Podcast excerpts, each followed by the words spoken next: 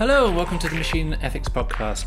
This month we have a bumper episode where we're recording from CogX two thousand seventeen in London, where we were invited to go along and check out the speakers and talk to people about the future of A I. At cogx dot co you can find information about CogX, the A I Innovation Exchange and annual awards, bringing together thought leaders across more than twenty industries domains to address the impact of A I. I went along to CogX for two days, where I also met Josie Swords, who joins me now. Hi, Josie. Hello, it's great to be here. Hi, Josie. So yeah, you were there over the two days of the conference, talking to people and uh, participating in the different sessions.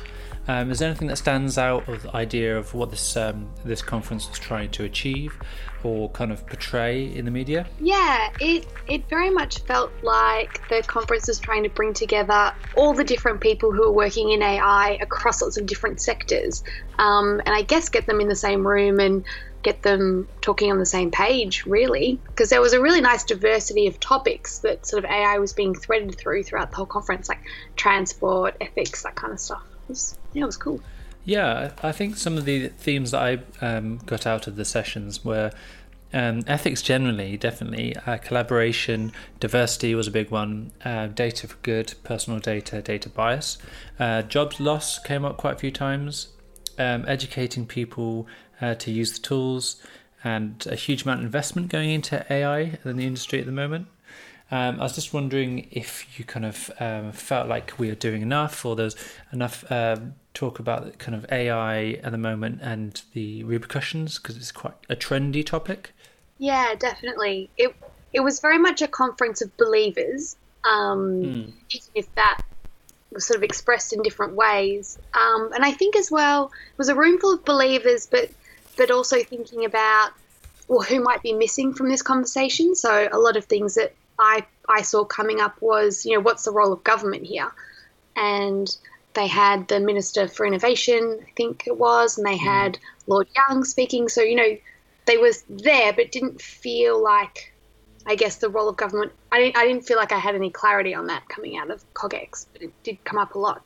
Yeah, so some really great conversation, but not necessarily something concrete that you can take away with you just yet, maybe? Yeah. So, yeah, we talk more about your research at the end of the podcast in your Vox Pop. I was just wondering if there's anything else that struck you about the conference while we were there over the two days, any themes or subjects? I think it was, what really struck me was the, I guess the, such a breadth of people. So I met someone from PwC, and then I met someone who's in Oxford who's doing biomedical research. Um, you know, it just was like a really big mix of people, um, and I guess illustrated to me all the different industries that are using A I. So I think that was that was something that I wasn't really expecting, actually. I thought I was going to meet much more like many more developers and kind of tech heads and stuff like that, but didn't really seem, I don't know, maybe they were just avoiding me. I didn't. But yeah, I think yeah, that's what I was expecting. Which um, no, it didn't end up. I didn't end up meeting that many people from those backgrounds. Yeah, I think for me it was it was kind of like A I in business and showing um, all the different practical uses of A I. Um, and th- though there was some techies there, I think it was much more of a coming out of how, how we can use A I in the real world sort of thing. Definitely. Okay, well, if you need to find out any more information about CogX, go to cogx dot co. They will be releasing some more audio and video from the conference over the coming weeks, so check that out. Uh, we have a small bit of recording from Lord Young later on, but I would really track out the longer version if you can. Um, we're going to start with um, a little bit from Charlie and Tabitha from the introduction to the conference, and then a small section of Sean Ó hÉigeartaigh from Cambridge Centre of Existential Risk. Then we've got a couple of Vox Pops from people who attended the um, conference, um, some of Lord Young's speech, and then some of the ethics session right at the end of the podcast. So stay tuned and thanks for listening. Bye.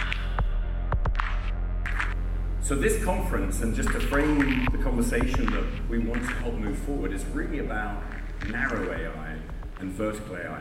We're not going to ignore superintelligence, but we're going to put that into the background and really focus on what can be done today. And not just today, but for the next three years. So what's the impact of A I on industry, on government and society for the next three years? But this industry is not without its challenges. In the area of ethics, there's a big question as to how do we train artificial intelligence? Of course, the answer is with data, And the next question is, where did that data come from?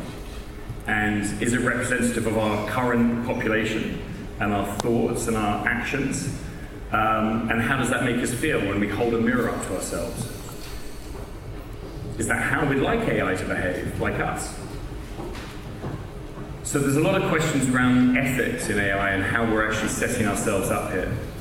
There's a lot of questions around rights. So we have rights today to privacy, security, to be in control of our own destiny, our own lives. And how do those get impacted by A I? Who does have access to my data? Obviously, A I is driven by data. Do we want A I to have access to some data? But do we want to always have access to our data? And then, of course, fairness.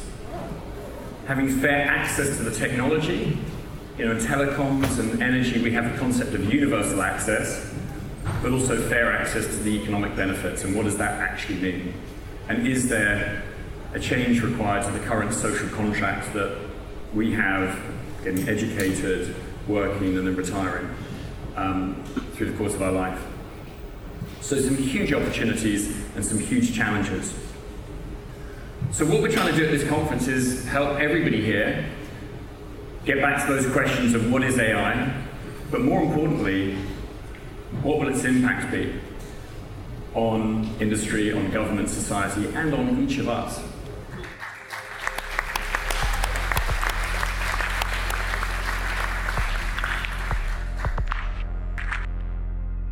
We, me- we mentioned uh, Terminator earlier. Do you have like uh, a vision for A I in the future? Is it is it a rosy one, or um, do you feel like uh, we're heading in the wrong direction?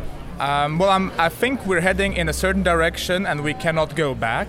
And there's these two camps: the doomsday sayers and the enthusiasts. And just because I'm an optimist in general, I like to see the good in what it can do. And so far, it has proven to be really good. And I continue to believe that, but it's certainly something we have to keep in mind and make sure to know what our systems are doing and not just blindly proceed with them, definitely. Samir. Yeah, that's right. Thank you, Samir. Thank you, Ben.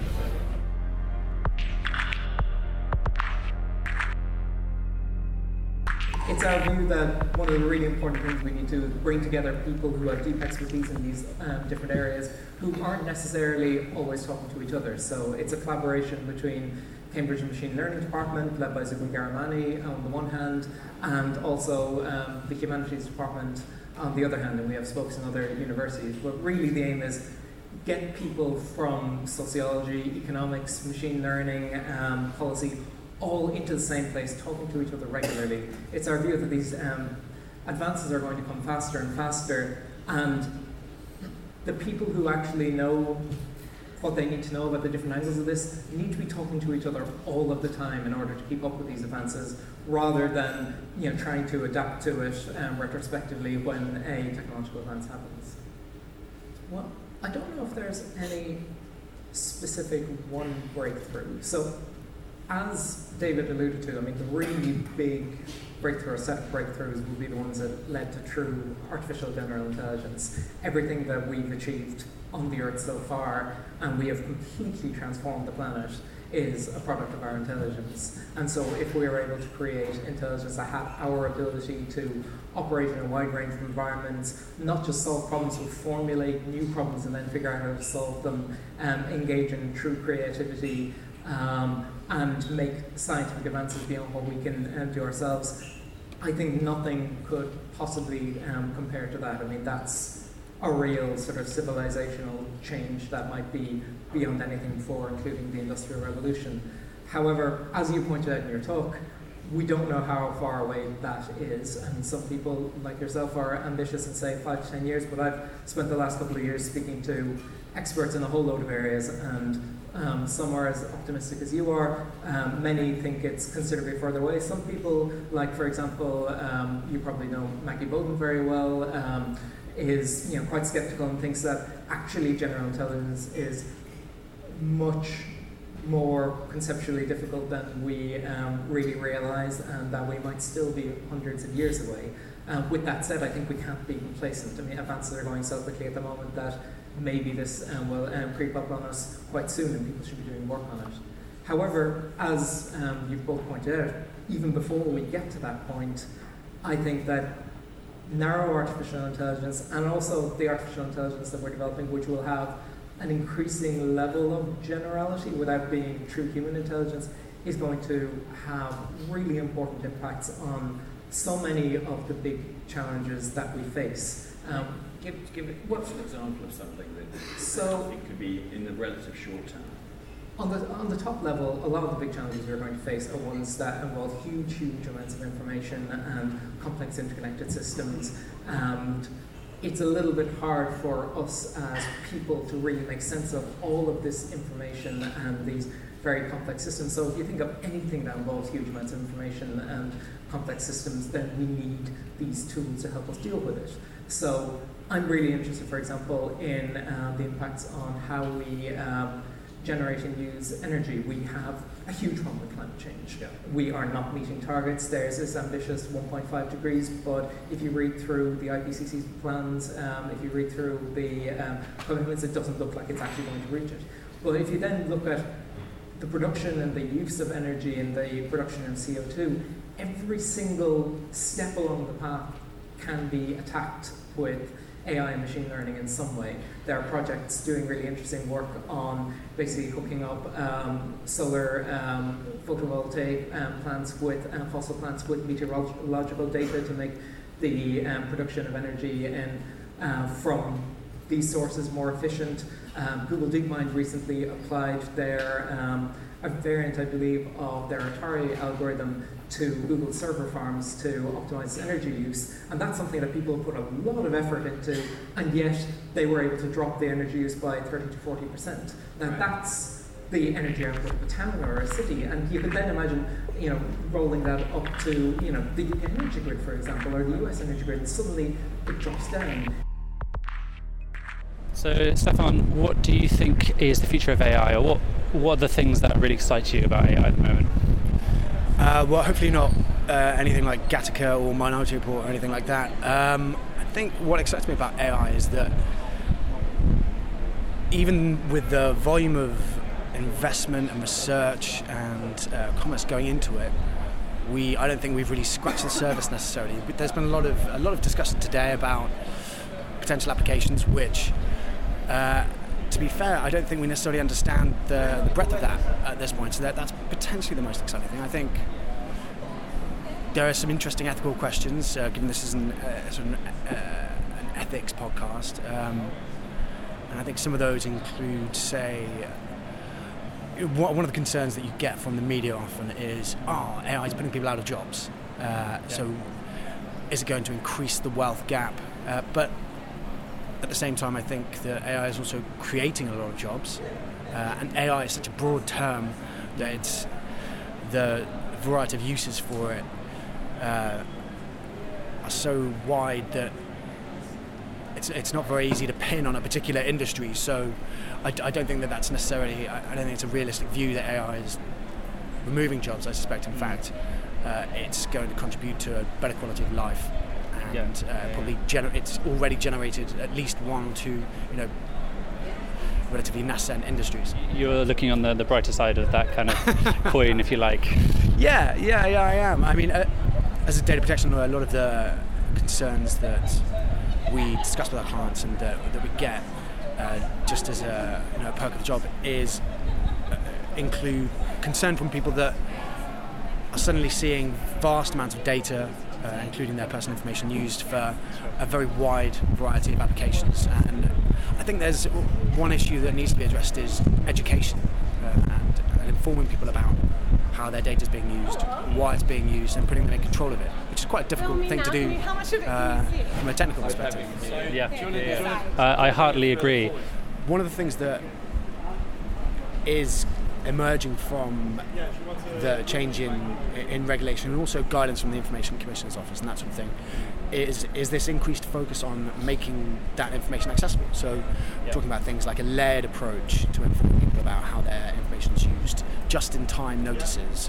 So just as you're submitting a particular piece of information, that's the time really you should be informed about how it's being used. So while a lot of people have concerns about privacy policies going from, you know, two pages to fifteen or thirty, yeah.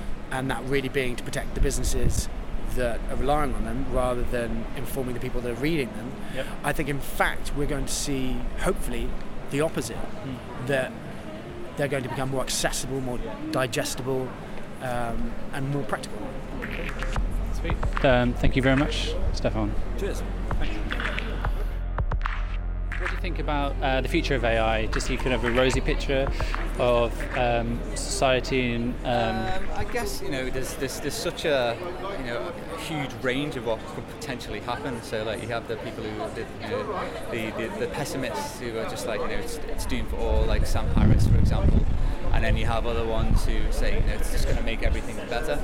Um, my my personal opinion is so, somewhere in the middle.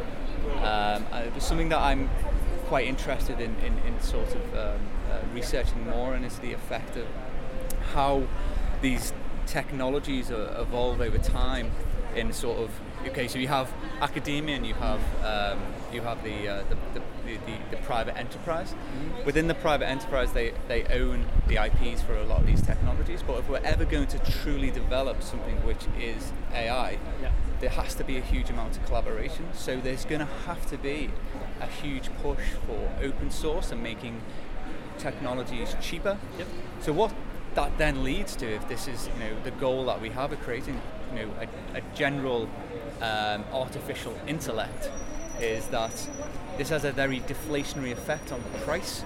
Mm. So if, if this is a, a trend that we see, what's going to happen to capitalism? Because if prices, what what is going to happen to capitalism? Exactly. So yeah. you know, if, if prices are you know follow this def- deflationary pattern, mm. then what, what's going to happen? We're going to have two types of um, economics, where we have a planned economy and we have uh, something which is you know, uh, so, you know, say commodity markets, which have to operate in sort of a capitalistic sense. So yeah. these are sort of the things that when when I think about A I, are the, the problems that we're going to have to start facing yeah. and, and address. Yeah. So um, as we start carving away um, more and more jobs from the market, and perhaps more and more resources are digitized or um, ubiquitous uh, with cheaper energy and that sort of thing, yeah, yeah. Um, you think the wholesale capitalistic um, degrade into some sort of other economy, a new model has to appear basically? Yes, yeah, so there has to be, you know, there's, there's going to be a, you know, as you said, there's going to be a sort of an initial effect where people start losing their jobs.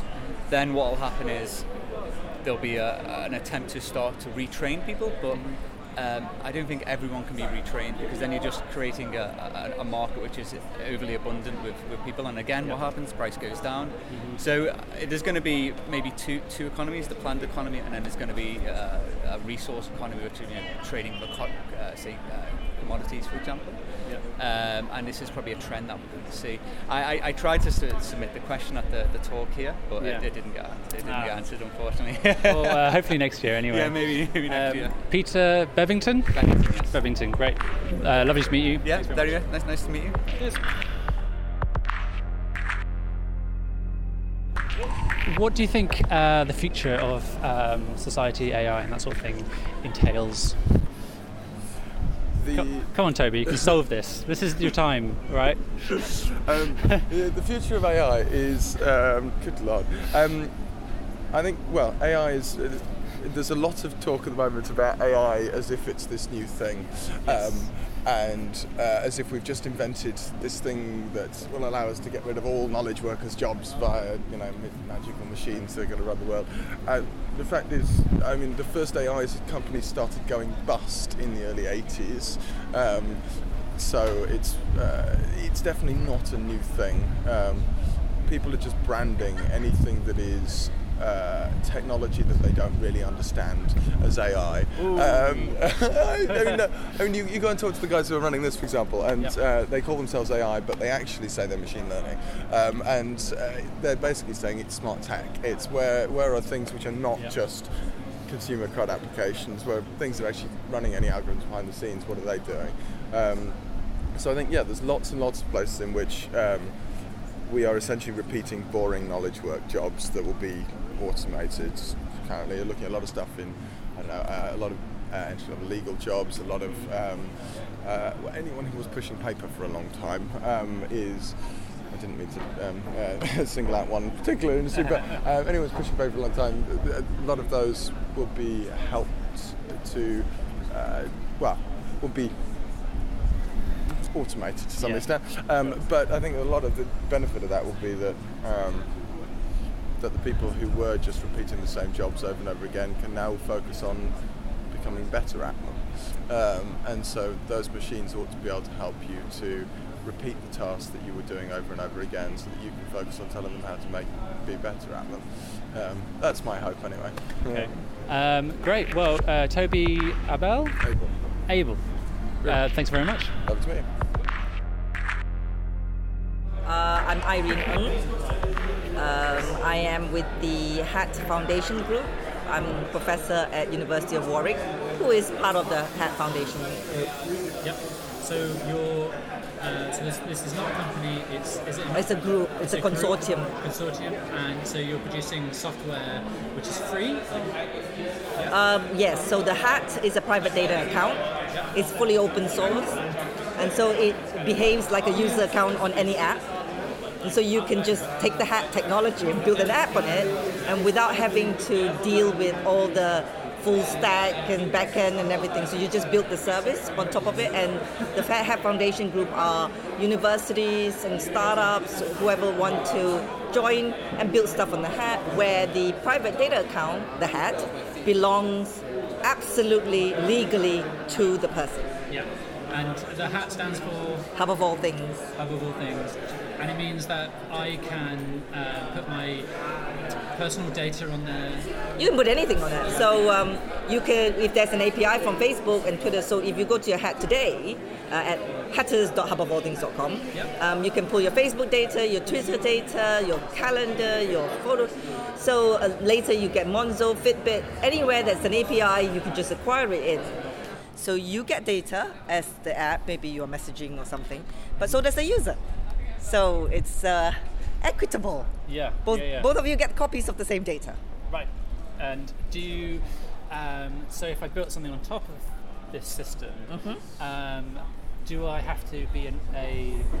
Can I make a company of doing that? Or of course. Is, so I just get consent. Um, so you can get a company and you build yep. a new app, and uh, many of our app builders build new apps on the H A T, and they actually we um, the foundation has three or four uh, capabilities we to incubate new apps. Yep. Um, if you need help um, in terms of pitching your idea to bring funding in, mm-hmm. talk to Jonathan. Right. Uh, he's part of the foundation to help startups do that.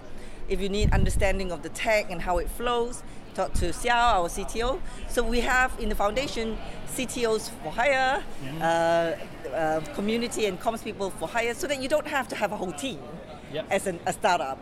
And then we have a tech team that helps you integrate the build on the tech so that you can come up with an M V P or a very simple something to show. Yeah. So literally you can have a startup that goes into a funding round without really having a lot of stuff. Yeah.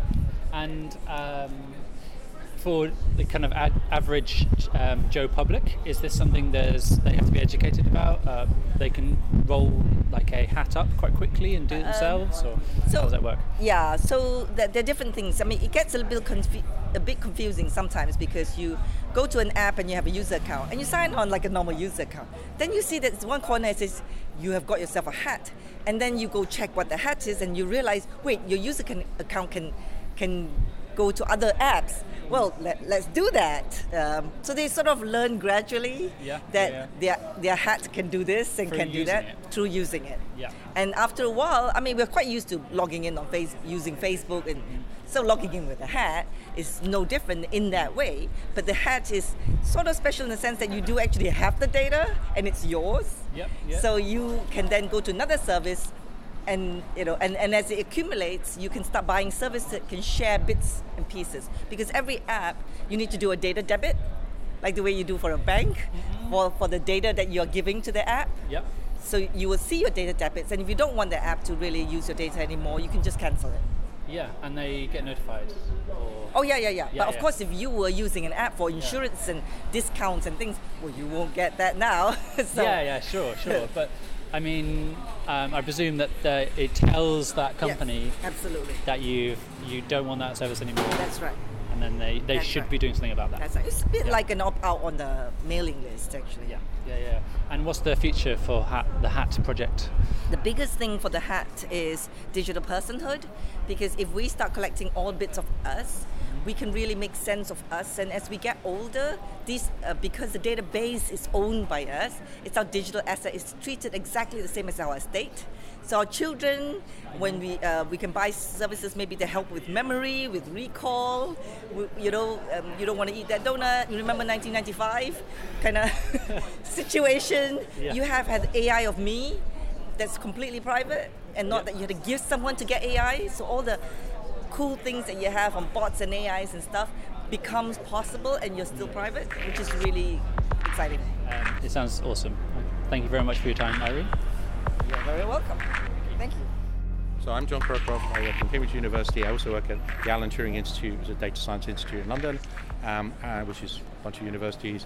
Um, what I mostly work on there is trying to uh, make uh, uh, systems that allow you to run machine learning and, and artificial intelligence algorithms on confidential data, but in an environment where you're not completely trusting the people who own the hardware. And so the idea is to effectively build secure enclaves so that people who don't have the money to buy their own massive data processing can rent it off the usual cloud, but then can be assured that stuff's not going to leak. So that's one thing that we're kind of messing around with. Um, that's not the main reason I'm here. I was involved in this panel uh, to do with um, A I and cybersecurity, uh, which is, I think, quite interesting. Um, I'm done a bit of work in cybersecurity, um, less than actually in A I itself. Um, so, but um, uh, again, there's a whole bunch of interesting things in that space. So, so the thing I'm most currently interested in as a sort of technical hobby is um, some work we, we've been mucking around with, um, the transparency of machine learning algorithms. So being able to explain why an algorithm produced the output it produced. Yeah, so it's know. mainly neural nets and kind of getting into that black box and seeing... Yeah, and so there are ways you can feed in things to ch- test the neural net, but you don't really know, because there are some weird adversarial cases where the thing will do the wrong thing. And of course the wrong thing might be... Uh, the classic case is, you know, the, the poster child example is U S sentencing, where you decide whether somebody goes to jail or gets released, uh, you know, uh, with a fine based on some machine learning. But you, you know, the, yeah. there, there are issues there. Is the thing going to reflect bias because of its training set? Even if you debias it, is it going to rediscover that accidentally somehow? I think the interesting thing with talk to people here. Quite a lot of people will have this same discussion, so that's very encouraging, because there's a lot of industry types here who in the tech sector industry type have been stereotyped as not really paying much attention yeah. to ethics. I, th- I think that's somewhat unfair. I think there are a lot of people in some tech areas. Is it though? Is it? I think a lot of tech people are uh, are concerned with ethics. No, no. I mean, I think there certainly are people that aren't, yep. um, and you know, there are companies that are less pay less attention to corporate ethical behaviour. Uh, than others. Um, I, the question is whether, you know, whether it, whether really, you know, the sort of stereotype C S G sector is actually worse than anyone else. I mean, people that train as science and engineering people uh, might go into weapon systems. I mean, you know, as far as I'm concerned, that's just unethical. You know, you you could go into defence and not be working in, you know, nukes or, you know, drone robot killer weapons. Yeah. Uh, uh, and I won't argue with people that do that. Uh, we go into cyber defense, but, you know, I'm like, you know, I don't have much time for people that go and build better automatic guns. You know, I don't see how that helps the world, um, personally. Um, the two U K things in the Data Science Institute, Turing Institute, are uh, we have a, uh, a project with the Fire Institute, which is N H S data science people, mm-hmm. and the idea is to try to come up with really uh, sophisticated models of healthcare data. Yeah. And we have all, essentially, I'm going to say we, we don't look at the data, yeah, we yeah. can run our algorithms in their secure environment on literally all of N H S Scotland, potentially all patient records to start with, and that means that that's that's completely not a thing that's been seen before. Yeah. So imagine you discovered everything that's correlated with anything else through ten thousand dimensions of patient record data. That doesn't mean you've got all the causes, but now you know where to look. So imagine, you know, you see there's an increase in diabetes, but it's slower here than here, and there's something different about the age of going to school first, or the uh, typical diet, or the weather in the east versus the west of Scotland, or whatever. It doesn't yeah, yeah. matter what. Just imagine there's more lightning storms here than there, and there's more asthma yeah, yeah, here than there. You know, just things you just have, nobody has, and you just do all of them in one go. Yeah. So now you now you have a list of things to start looking at medical explanations for, yep. and, and also what we call accidental um, experiments, which are where there was a change somewhere and it didn't happen the same time everywhere. And then you go look and say, oh, well, this made things better or worse. And now we actually can start to think about root cause. Yep. So that is that's a really exciting area where the U K could just totally blow away the whole planet in that space. Um, And you could do it fairly quickly. You could imagine this happening in a handful yeah, of years. Yeah. That would just hugely decrease decrease the cost of healthcare, um, you know, in a large number of areas. And then the other the other one is slightly more mundane in a way, but it's also, I think, useful. We um, we're looking at uh, financial data, transaction data. Uh, from the regulator, from the uh, Financial Conduct Authority, and also yep. from uh, a very big bank, and they're twenty percent of world transactions. And one of the things you, you've got all the organisations in all those transactions, yep. so you can you can build a, a social net of those, a graph, mm-hmm. and then you could say, if trade increases or decreases on one of these edges yep. between, or all of the set of edges between French and English companies, or Welsh and uh, American companies, so just pick random things, then, you know, what is the impact on the overall system? So you have these supply chains. Yeah. Right? If you look at British car industry, for example, there's, I think, I don't know, ten percent of British industry. Um, it's it's mostly pieces of supply chain. It's no, not, not really one single car manufacturer. Yeah. Um, so they're extremely sensitive to that. So you could run, again, the exciting thing here would be a bit like the healthcare data. You could run a complete model and then say what happens if there's a change. Yes, and you can you could um, hypothetically prod the model. Yeah. You yeah. do what if. So you could yeah. actually answer questions that would be, instead of Project Fear and, you know, mm-hmm. where you don't like experts, it would be, if you do this Brexit model, what is the actual impact? Yeah. Without other, you know, of course there are other factors, yes, but at least this piece you can't argue with. Of course, you know, they're external yeah. things we don't know about, about confidence in the market, or, you know, there's all these weird things. Yeah. But then somebody, that's a whole other interesting area, but that's not, you know, the thing I know how to do. I can imagine somebody injecting behavioural economics and psychology into the system additionally later. Uh, that would be very cool. That's, that's great. Thanks for your time, John. Not at all. No, no, yeah. sorry, I'm, I was drift, drifty there. I woke up at five a.m. Should we, uh, should we see if we can get a drink somewhere then?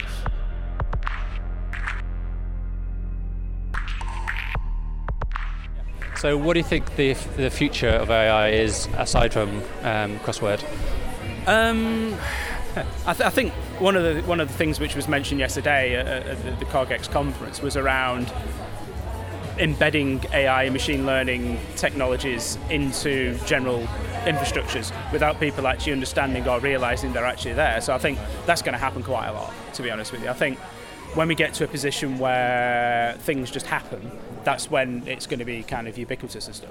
I think the other thing as well is when we start looking at machine learning and all that, and those kind of things, when it's embedded, we need to start understanding adversarial machine learning. So at the moment, we trust that the data which is going into these algorithms and all the kind of services are is legitimate and accurate. What happens when the bad guys get hold of machine learning type activities and machine learning type technologies, and then understand how to mislead those kind of uh, new embedded systems and services? I think that's when we're going to have a bit of a, a pickle.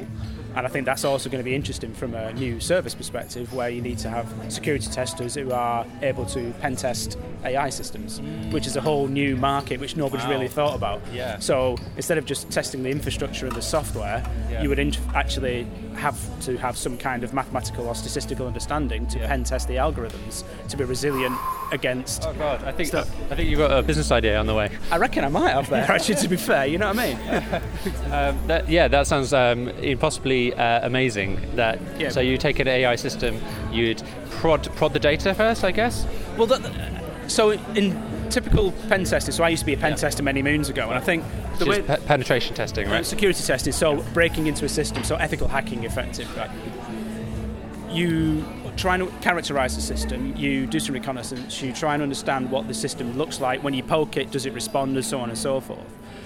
If you take that concept into machine learning, how can you then start thinking about things whereby how can I make my machine learning algorithm or A I or whatever do something which I want it to do? So, for example, there's been a couple of um, big cases over the past ten years where people have duped A I or uh, machine learning type systems into doing something they didn't want to do. So four chan is a very good example. There was a guy who set up four chan who was then promoted to, I think, Forbes one hundred, the top man, through yeah. duping the actual system and duping the uh, recommendation system and stuff like that.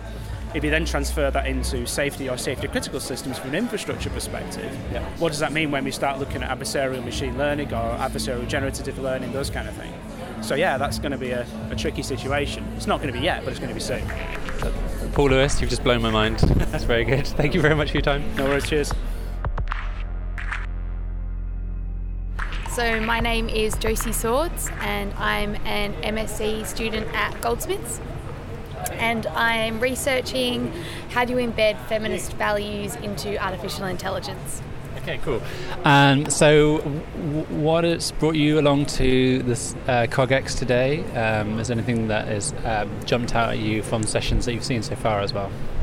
So I came to CogX to, I guess, get a deep dive into the industry, particularly in, in England, um, and to help with my research and sort of wrap my head around the big issues that this industry is looking at at the moment. I think the biggest takeaway I had was the precision ethics session, which was looking at diversity and addressing bias in artificial intelligence, and just it was so nice to be in a space where there are a whole lot of other nerds like me having a great time and thinking about this stuff, and, and also thinking that it's incredibly important for, for us and for the future of A I, so that was great. And you uh, were able to ask a couple of questions in the sessions as well, right? Yes, I got two questions in, and they were, I think, yeah, the first question was about, um, was that, what was my first question? Oh yeah, can we change the purpose of A I to, yes. rather than being to make mechanistic humans, but can we, you know, focus on solving, solving global poverty instead? And that was awesome, but I think that was a big question, and, and no one really knew how to answer it, so it was met mainly with silence, which was yeah. pretty funny. I think you got some agreement though, right, from um, Alan Winfield? And... Yes, definitely. And I think um, someone brought it up in the breakout session as well about, you know, can we look at even just measuring poverty using A I rather than, you know, solving it. But um, yeah, so that was cool, yeah. So, um, yeah. so what do you think the future of A I is? Um, and I guess... Um, how do you feel like it is at the moment? And this feeds very much into your r- research that you're doing in your masters. I think at the moment the purpose and development of A I is from probably an ethical or a political or power dynamic perspective is unexamined. And at the moment we've got a lot of private companies who are just like pumping all their cash into this because you can create products that people want to use, you can make a lot of money that way. And that's fine, there's nothing wrong with that, but it does hold incredible power and it does shape the way society develops. And if you've got all these algorithms that are going to slowly take over more and more of the different things that we use, um, and they are built on Um, flawed data or assumptions or power dynamics that were unexamined are therefore replicated in that algorithm and then almost frozen in time and then reproduced in perpetuity. And so I think what we have now is an opportunity to say, well, let's examine it and let's decide what what are we happy with? What do we want to do? We want to build in something that's, you know, assumes we will be biased and corrects us. How cool would that be? You know, if we just by using some algorithms change the gender balance in business in ten years because of, you know, some H R software that yeah. introduces, you know, so, gender blind applications. So it's also almost like fighting fire with fire, right? In that way. Yeah, I think so. I always, I mean, these things are always tools, and and I think. Yeah, we should all get involved in making this tool work for as many people as possible. And I mean, I think from a business perspective, you could, if you could argue to government, we've built a tool that actually eliminates a need for X amount of services because we prevent those issues from happening in the first place, then I think maybe if I was a business and I developed something that was clever like that, I would be saying, give me a great tax break because I've prevented, you know, how many people needing to use the N H S this month. Yeah. So I think there are so many ways to think about it which can be empowering for both business and for society, but it's just not part of the conversation at the moment. Thanks, Josie, for being great at being human. Thank you. Um, Josie Swords at uh, Goldsmiths College, obviously. Um, where are you moving to? Or what's going to happen after you finish? Hopefully I pass my course. Um, I don't know. Who knows? I am up for anything. One of my early jobs after I gave up law was working for Great Universal Stores, at that time the biggest mail-order retail business in the country. And in the mid-fifties, I can well remember going into a large warehouse on the floor and seeing stretched away the serried ranks of over two hundred people over desks writing out invoices by hand. In three years, the following three years, every one of those jobs went. But can you imagine a more soul-destroying job to spend your entire working life writing out invoices and carrying on writing out more and more and more? That wasn't a job loss, that effectively was a job liberation. Because the vast majority of jobs that have been lost over the last fifty years because of technology have been a job nobody really wants to do. And that is why technology actually liberates us. Well, you know, Napoleon once derided us as a nation of shopkeepers, and he wasn't far wrong. But over the last decade or two, we've seen another revolution in the shopping habits of this country, and more and more retail sales take place online. And A I is only going to make that even more irritating. I, I'm fed up already. I go and look at something on, on eBay or somewhere, and wherever I go, for the next two or three, I see more and more of exactly the same objects. When you have A I, it, it will make me suicidal. I'm quite convinced about this. But what that effect is, once again, is reduction in the number of places, reduction of the number of shops. It's only just starting. Uh, and already, I believe that uh, Amazon actually used twenty-five percent of the warehouse accommodation of this country. But we've done remarkably well as a country. We never talk about it for some reason. Since the financial crash of oh eight, we've developed the best startup rate of any major country in the world, better even than the United States. And the last poll I saw of eighteen-year-olds had a majority wanting to work for themselves, even if they didn't know how. So, what we've seen over the last twenty, thirty years is a steady, gradual reju- re- a reduction in working hours. We've seen throughout that period a complementary increase in leisure activities, in, in, in restaurants, in tourism, that more than made up of the, uh, um, more than made up for the loss of jobs. I'll, I'll come on to that. Now, we, one of the things which uh, you, you, you may know, looking here this morning, that people are living a little bit longer than they used to live, um, and, um, and, and still working, and that's a considerable change in the makeup of our society. And there is absolutely no doubt there'll be a vast increase in the caring professions needed when people start living up to eighty, ninety, and over one hundred as a matter of course. Of course, they'll be healthier going later, but there'll be a, a long period in which they won't. And I read a great deal of tosh, not the only way I can describe it, about machines taking over the caring industries. But you know, um, the, the one thing which is the penalty of the old is, is loneliness. And the one thing that people look is for the touch of another human being. Um, I wonder, could A I actually deliver the illogicality, the plain cussedness, the bad hair days, and all that actually is the spark of humanity? People will not put up with a soulless machine that does whatever they want.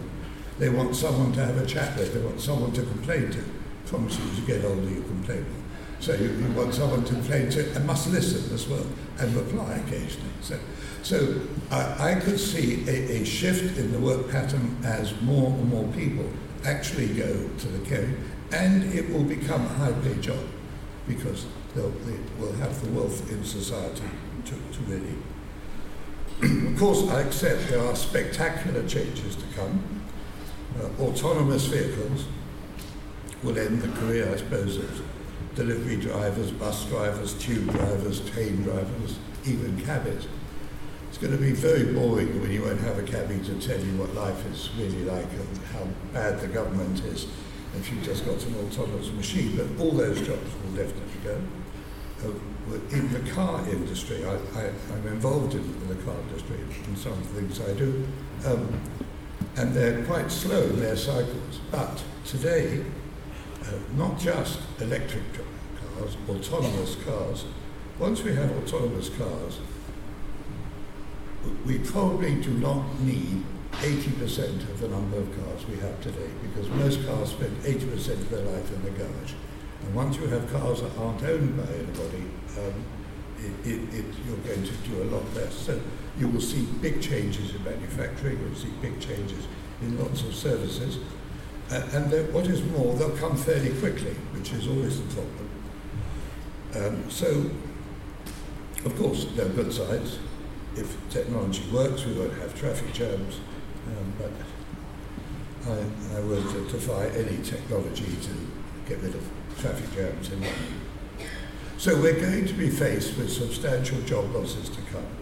Now, I've only been considering job loss in Portsmouth by fairly simple A I, because the computer is an artificial intelligence of some sort, once it's programmed.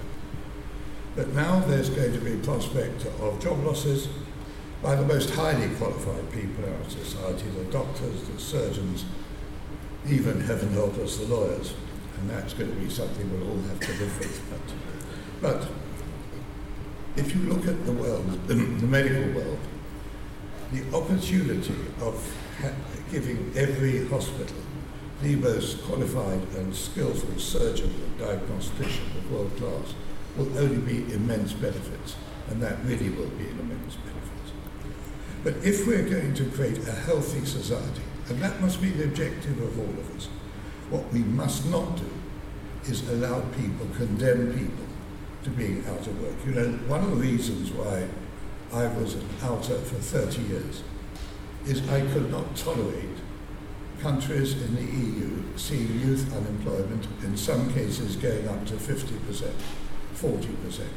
It's a waste of a whole generation of, of people.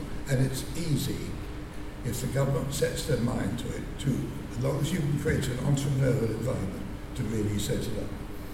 And we have to do that. We, um, the enormous growth of new businesses we've seen over the last four or five years didn't happen by accident.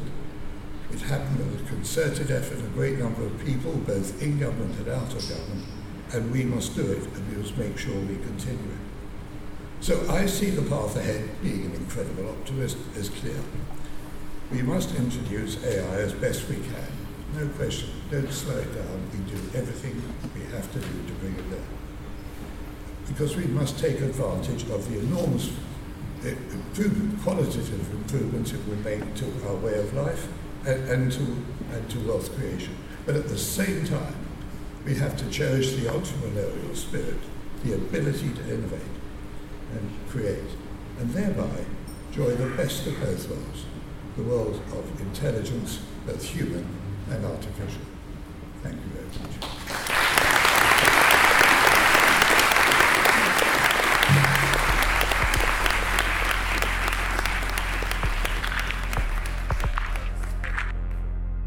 What, what, what keeps you awake at night when you worry about you know, these sentient robots running around the world? So, I think the main concern about A I would be public privacy and how it's affected um, and how A I can analyse social media, et cetera. I think there was a company, Cambridge Analytica, I believe it was called, which uh, I think that analysed social media and used it to affect people's political decisions. And I think that's um, one of uh, one of the main issues with A I. And also, um, artificial intelligence being used in military, uh, et cetera. I, I, I don't think that would be okay.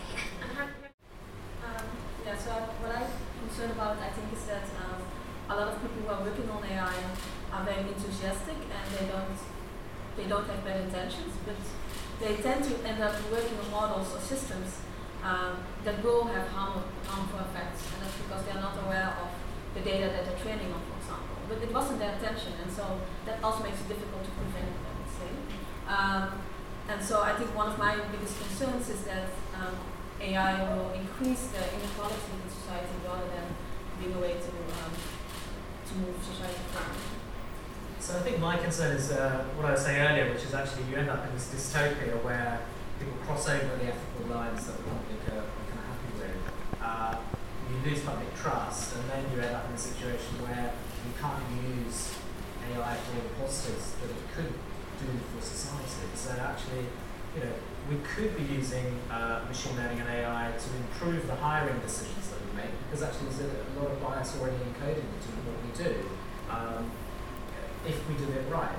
Uh, and that, that applies across all sorts of things. You can, you can use it to you know, predict uh, uh, water shortages, uh, better measure poverty, et cetera, et cetera. There are all sorts of things you could do for the benefit of humanity.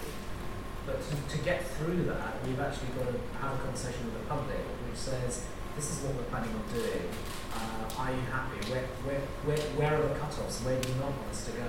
And I think what I was talking about earlier in terms of data monopolies, I think we've got to rethink the notion of data as being a commons. Uh, you know, if you look at, for example, the way that patent law works, companies are given a patent over in the States, uh, something, but it diminishes over time. So after twenty years or whatever, you have to let it go.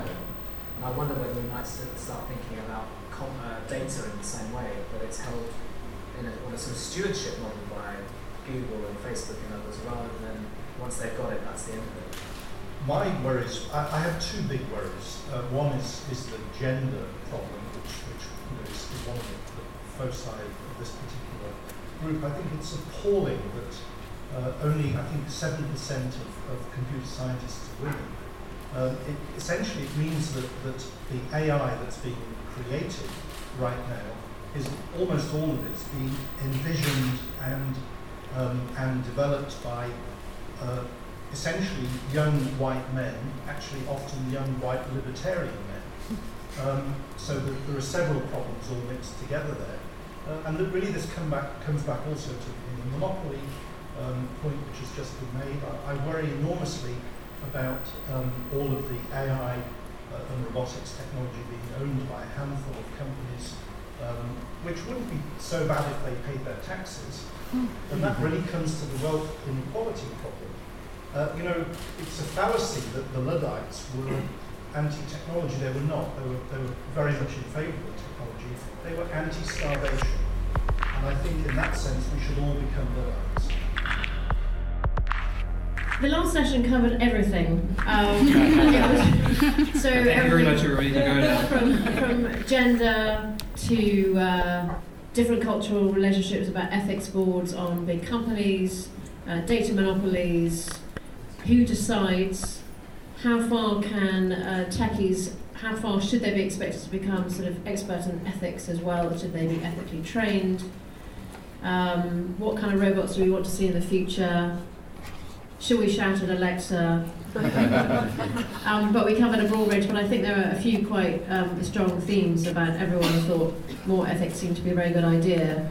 Um, I think what would be great on this panel is some practical um, sort of answers, because we all agree, wouldn't it be nice to have more women in tech? There's only about sixteen percent of women in the biggest tech companies. Um, wouldn't it be great to have data people being more uh, ethical? No one actually came up with a good solution about how do we do that. Um, wouldn't it be great to have the ethics panels of the big companies be public and the ethics advisors, and again there was no mechanism to do that, and how will the government think about this and these kinds of issues? And my final thought is, given that this is one of the most important areas of public policy where tech means public policy, the lack of famous people thinking about this who we can actually name is shocking. So if anyone wants to put their hands up and be that person in the future, that would be really helpful. So Deb, if I can hand over to you about, just talk through not channeling your inner Theresa May, um, but, uh, but sort of... Lucky this is a Chatham House rule, right? How, how government is sort of thinking about it, um, and from the perspective of the new regulatory body you're looking at. The, the report is going to, will likely come forward with a data stewardship body. Now, this is not a regulator, but a stewardship body is essentially something that um, can act as a leadership vehicle for society. Uh, it will not be part of government. It should not be part of government because, frankly, we're just not the best people to do something like that. Um, it should not be private, it should be completely independent. Um, I don't personally know where that stewardship body would sit, but if you imagine a completely independent body that sits as leaders of our society that can show us the view, the world, and the future for data governance. Um, the second thing I'd signpost towards is algorithmic decision making, which the Parliament is, is looking into. Um, that, that follows into the ethics debate, and, and that's going on or should resume uh, shortly. Ooh, I'm not really a woman in tech, but I can talk about women in science. We have similar kinds of issues. Um, and I I mean, there are definitely challenges all along the way. We know that girls drop off, women drop off. The higher you get, there the fewer women are around. Um, and I, I think it's right. I mean, the, the, the one of the main reasons why I'm in science is because there is one woman in our field, and essentially I wanted to be like her. And so I think you're right, of the women at the top, their role models, we, we know this. We know this from science, we know this from studies. If you see people who look like you at the top, you think, maybe I can be that person. Um, and I think that's what we need in tech. Um, Thank you. Yeah, I mean, the, the fact is, of course, that we've all, uh, whether we know it or not, have made a kind of Faustian pact, you know, with, with uh, you know, the big companies, Google, Amazon, Facebook, and so on. So, you know, the, the, the pact is that they give us cool technology, and ex- in exchange we give them our data. And of course, you know, we've, we've only latterly realized how valuable that data is, because essentially that, that's what those companies are. They're, they're data companies. Um, and and I think we do need to reevaluate that, that, that, that kind of contract. Um, what, what's the, what, can you unpack that and tell them what does that actually mean? So let's say I'm a bit bothered about the fact my data is being used by a company. Yeah. Talk me through what what you can actually practically do if you start to become concerned as a citizen in this area. Yeah. Well, I mean, obviously, radically, you can, for instance, not use Facebook. Yeah. Um, seriously, I mean, I don't use Facebook. It's, it's not obligatory to use Facebook. um, uh, and and just be more careful. I mean, it, you know, it, it, I know it's hard, but but um, and this is really where the, the, again the tech companies fail. They they make it basically very difficult to uh, to set the privacy settings. So I think we need to really. Um, It's it, it's just not on. I mean, we need to make it clear to the to the to the data companies that, that it should be easier easy for us to sw- switch you know switch on as it were the privacy options. When we click that terms and conditions box just to get into a website, uh, we never read what it says. I mean, it's the, it's the length of Hamlet. I think most of those conditions uh, that we've seen. One company uh, put. You said it's a Faustian pact. One company took that literally and put an internal. Soul clause, so you were giving the right to your soul, and hundreds of people signed up to that because nobody read it. Uh, another another company called GameStation said the first person that claims this prize will get X thousand dollars, and it took three months before anyone claimed it because nobody read. So there is something about this idea of making it a very contractual relationship. So legalistically, the company's on the right side of what's happened, but in practice, nobody really knows what's happening. On the other hand, as, as you say, we are getting some freebies back. I mean, I love my Gmail, but Gmail knows everything I think, right? So there's some kind of odd things going on there. And clearly all of us do it. So it's not necessarily at the individual level transaction that there's a problem. It's the fact that, I mean, my data doesn't mean all that much to me, but it's when it's all combined that it's very, very powerful. So that's where I suppose, uh, for me, it matters more if you can tackle it at the regulatory level of data monopolies, if we can make sure that you know, no company becomes too powerful.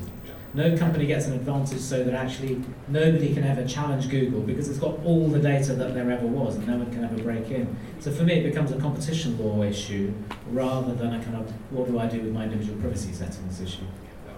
What kind of um, social media are you on, and do you worry about your privacy and data settings and how your data might be used? Okay, I'm not on any social media at the moment, mainly I find it's a distraction, and I, I really can't be bothered. Uh, a lot of my friends use it. Um, I don't want to be forced to like reply to people messaging me all the time. I find that really annoying. Um, I just want to get on with my life uh, without being pressured to like photos of people in places where I want to be whilst I'm sitting at my desk working. And, uh,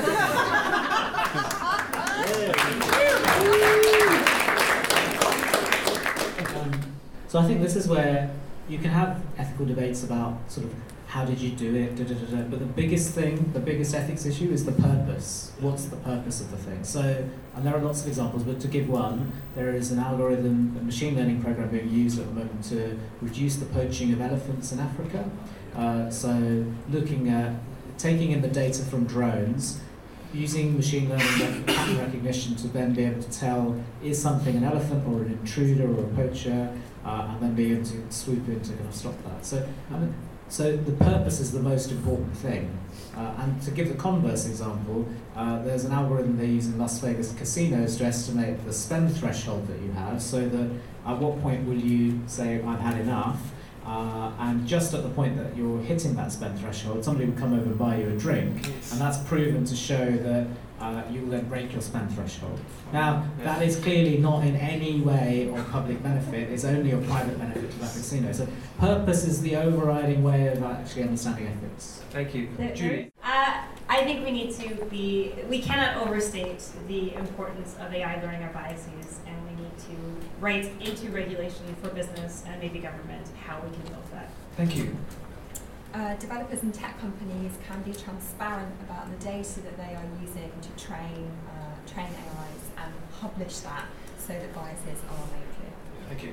Um, as Josie was saying before, I would think that any A I used, if they become sufficiently advanced, should confer with um, or agree with the uh, U N Human Rights Declaration, and also just uh, conduct itself In a, in a manner that respected people's privacy, unlike my Alexa, that ships all its data to the F B I.